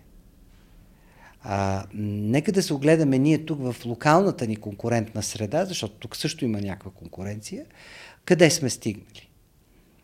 И аз съм много се радвам, че съм научен да изпитвам уважение и респект към успелите. А не да кажа, бе, той ли, бе, какво път толкова му е па на той? Защото ако не си научен да цениш успеха на другите, никога твоя живот няма да бъде успешен. Има много хора, които ми е мъчно, защото те са дълбоко нещастни от това, че те нищо не харесват. Те никого не харесват. Те не харесват себе си. Това е диагнозата на хора, които непрекъснато са негативни спрямо другите. Много често отговорът, и то не е моят отговор, а отговорът на психотерапевтите, е, че това са хора, които са дълбоко неудовлетворени от своя живот. И по това ще познаеш. Човек, който може да оцени твоят успех, е човек, който е наясно какво той е постигнал. Да, и пак, пак ще кажа за баскетбол и за това. И като цяло виждам, това е едно от нещата, според мен, на американската култура, което и на, може би на по-зап... специално в Америка го виждам това, че те се подкрепят. Когато са в една общност, те знаят, че заради ти да, ти да се качиш нагоре и другия трябва да се качи mm. и, и го има това взаимно помагане. И това, това според мен е дори, дори да дори да не искаш да ми помогнеш, за теб е по-добре да ми помогнеш, за да може и двамата да сме на по-високо ниво. И това според мен е едно от нещата, които не, не, не обмисляме, на, че за да ти да си добре, и себе ти трябва да е добре. Да, така е. А, ти каза, че си бил в около 200 държави. Какво са за тебе пътуванията? Всичко.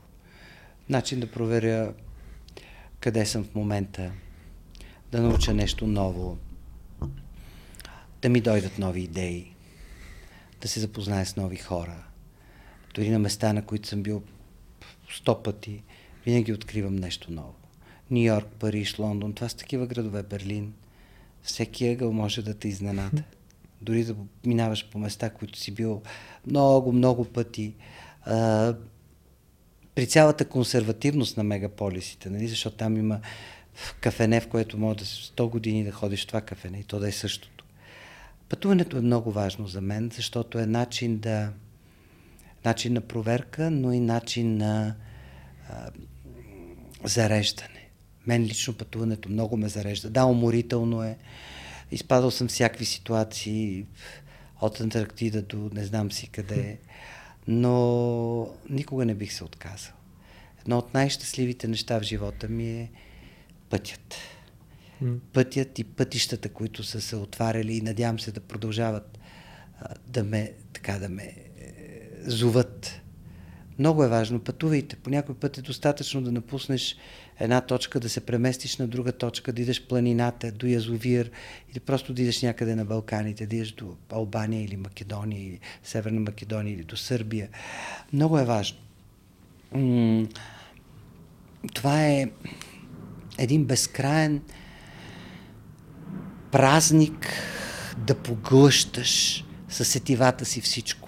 Храната, която е различна, миризмите, които са различни, хората, които по някой път, особено ако отидеш в друг континент, антропологията е различна. Традиция, култура. Знаеш ли, мога да седа вече, понеже повечето музеи в големите градове съм ги гледал по няколко пъти с постоянните колекции.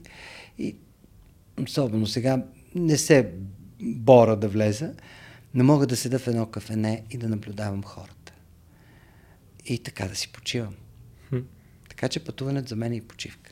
Да, страхотно е. Аз миналата година като... Аз не бих се оправил като човек, който е особен ценител на изкуство, в задълбочено да го познавам, но когато бях в Лувъра, бях...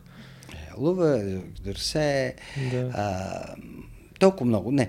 А, тези градове са пълни с музея. Аз дори сега се хващам, че като хода в малки населени места, скоро се върнах от празниците Чудомировите и така отново, въпреки че съм и снимал там музея на Чудомир в Казанлък. Mm-hmm. Обичам да, се, да, да, да, да щъкам из музеи, из галерии.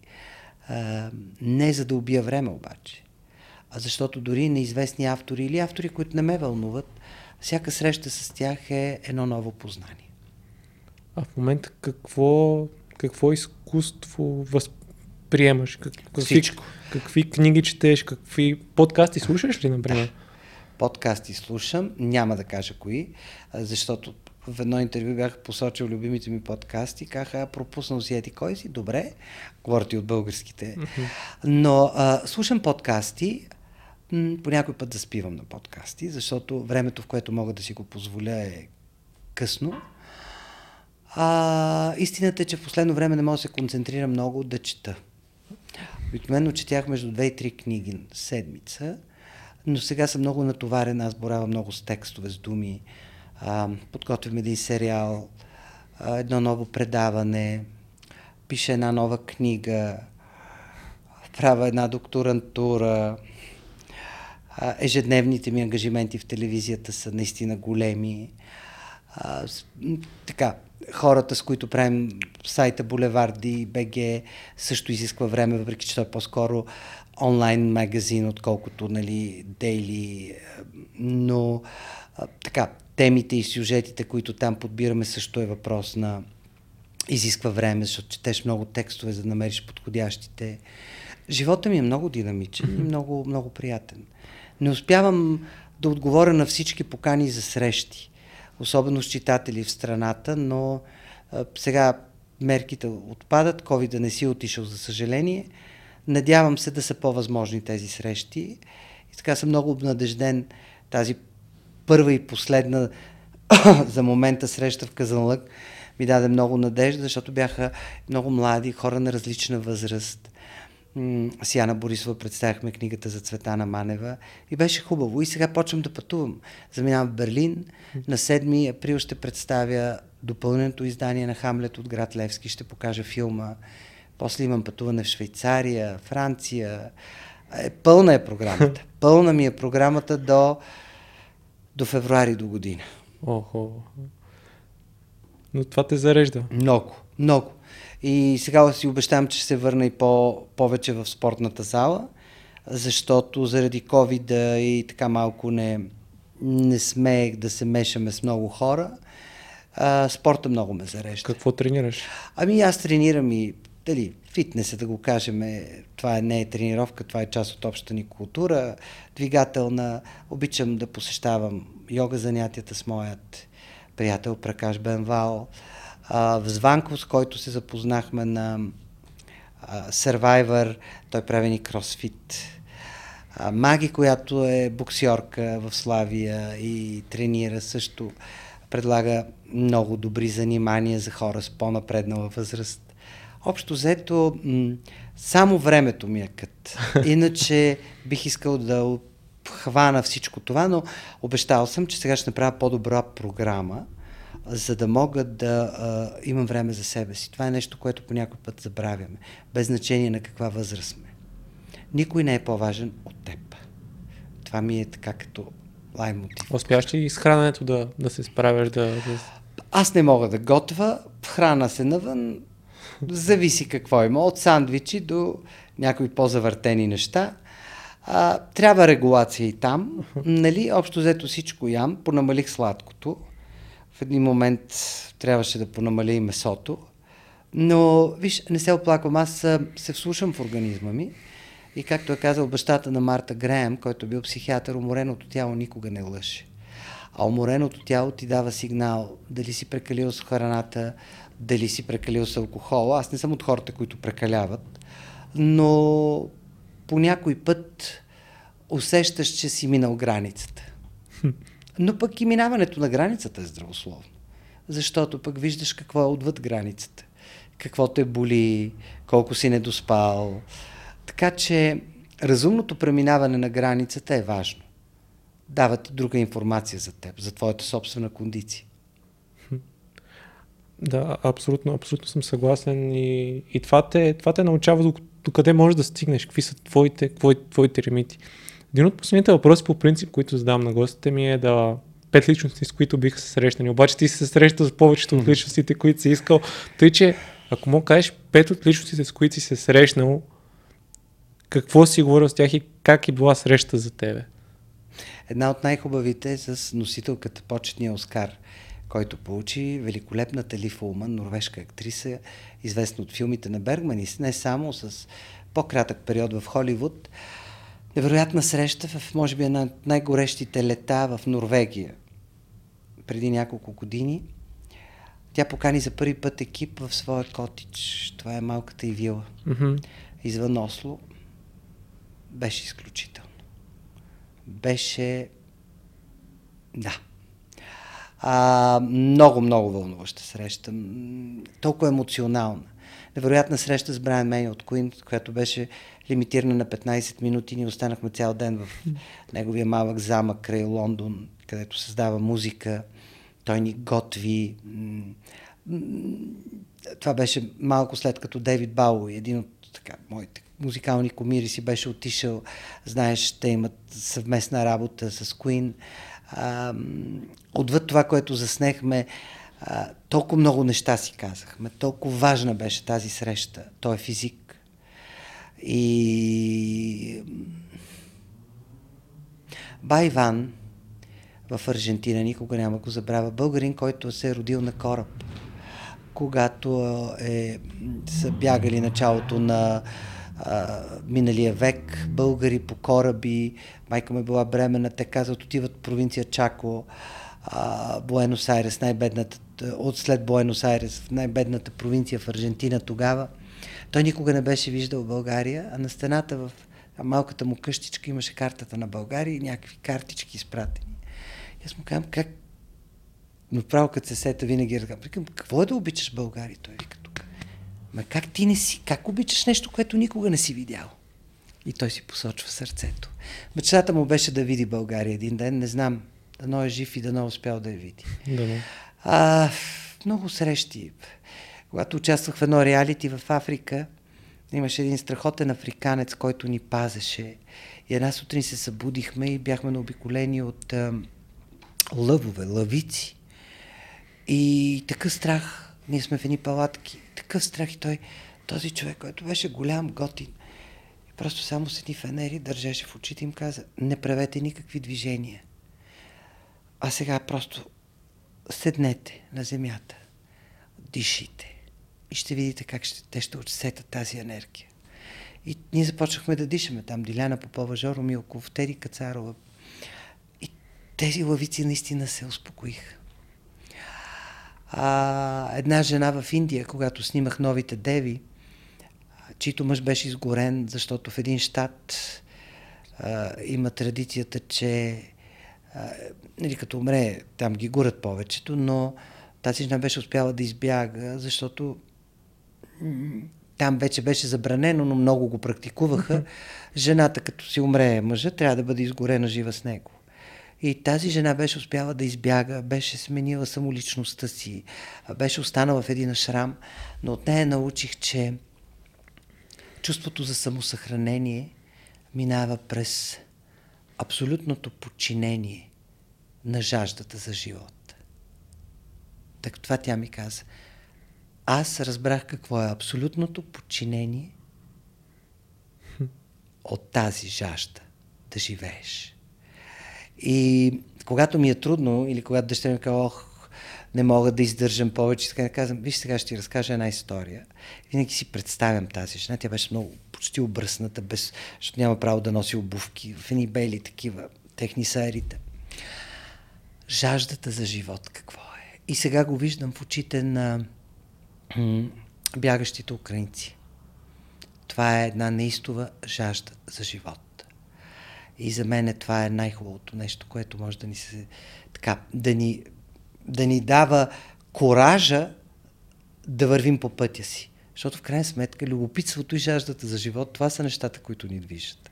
Да се буди този инстинкт в нас, да. който си е много първичен, то, то го усещаш с цялото си тяло. Защото сме били много презадоволени години наред. И сме mm-hmm. имали всичко и оф, нямам, не знам си кои маратонки или нещо не съм. Не, жаждата за живот е друго. Ти можеш без много неща. Мен това ме занимава, но това е дълга тема. Ковид да ме научи. Без колко много неща аз мога. Но това е тема за друг подкаст. Да, да, абсолютно. И, и, и последния въпрос, който сега ми дойде да, да ти задаме е кой според теб би бил интересен гост за подкаста? О, толкова много интересни гости за подкаст. Не знам. А, знаеш, когато си каня гостите, аз каня гости, които нещо вътре ми казва, абе искам сега да говоря с този човек и да го питам едни неща. Но аз не мога да бъда ти. Аха. Разбираш ли? Значи, Да, да. трябва да се събудиш, когато си планираш и да кажеш, така, прочел съм, видял съм, усетил съм, любопитен ми е то, то, то е. Айде да видя кой ще дойде. И да се оставиш да те води любопитството. На мен, в моята практика, журналистическа, се е случвало да интервюрам хора, които не харесвам. И след разговора м- съм се чувствал много глупаво, защото всъщност аз съм бил предубеден към хора. Тоест, аз не съм ги познавал, аз съм си казал този не, тази не. Така че нашата работа на питащи, разговарящи е а, да имаме силен мотив да поканим един или друг човек. Mm-hmm. По някой път това може да бъде човек, който не харесвам и това е голямо упражнение за човека, който пита. Доколко ще успее да събуди собственото си любопитство и да промени представата си за човек, който така без да познава, не харесва. Така че помисли си, може би, а не, то ще стане сега много тъпо, защото следващия, който ще дойде, ще помисли, че не го харесваш и с това си го поканил. Не, добре. Събуди се утре и си напиши пет имена. Мгм. И в края на деня името, което, за което най-често си си мислил през деня, това покани. Да. Сутринта три, забравяш ги и вечерта пак си отваряш листчето и казваш, най-много си мислех за... Ало, заповядайте. Много ти благодаря и за, и за този съвет, защото ще ми е много полезен. Аз по принцип съм отбелязал, че когато следвам тази интуиция, се получават най- най-ценните разговори за мен. Разговорите, от които, както ти малко по-рано каза, че си взимаш, взимаш нещо mm-hmm. от самия разговор, не само за публиката, а и за себе си като личност ти си решаваш някакви проблеми. Благодаря ти за поканата. Да, благодаря ви и на вас, че, че гледахте и слушахте. Абонирайте се, харесайте и до следващия епизод. Помогни на подкаста, като станеш дарител в Patreon срещу по-малко от 10 лева на месец. Предимствата, които ще получиш са предварителен достъп до епизодите и Facebook група на общността на подкаста, където ще можеш да се запознаеш с нови страхотни хора. Линк в описанието. Благодаря ти за подкрепата, тя е много ценна за мен.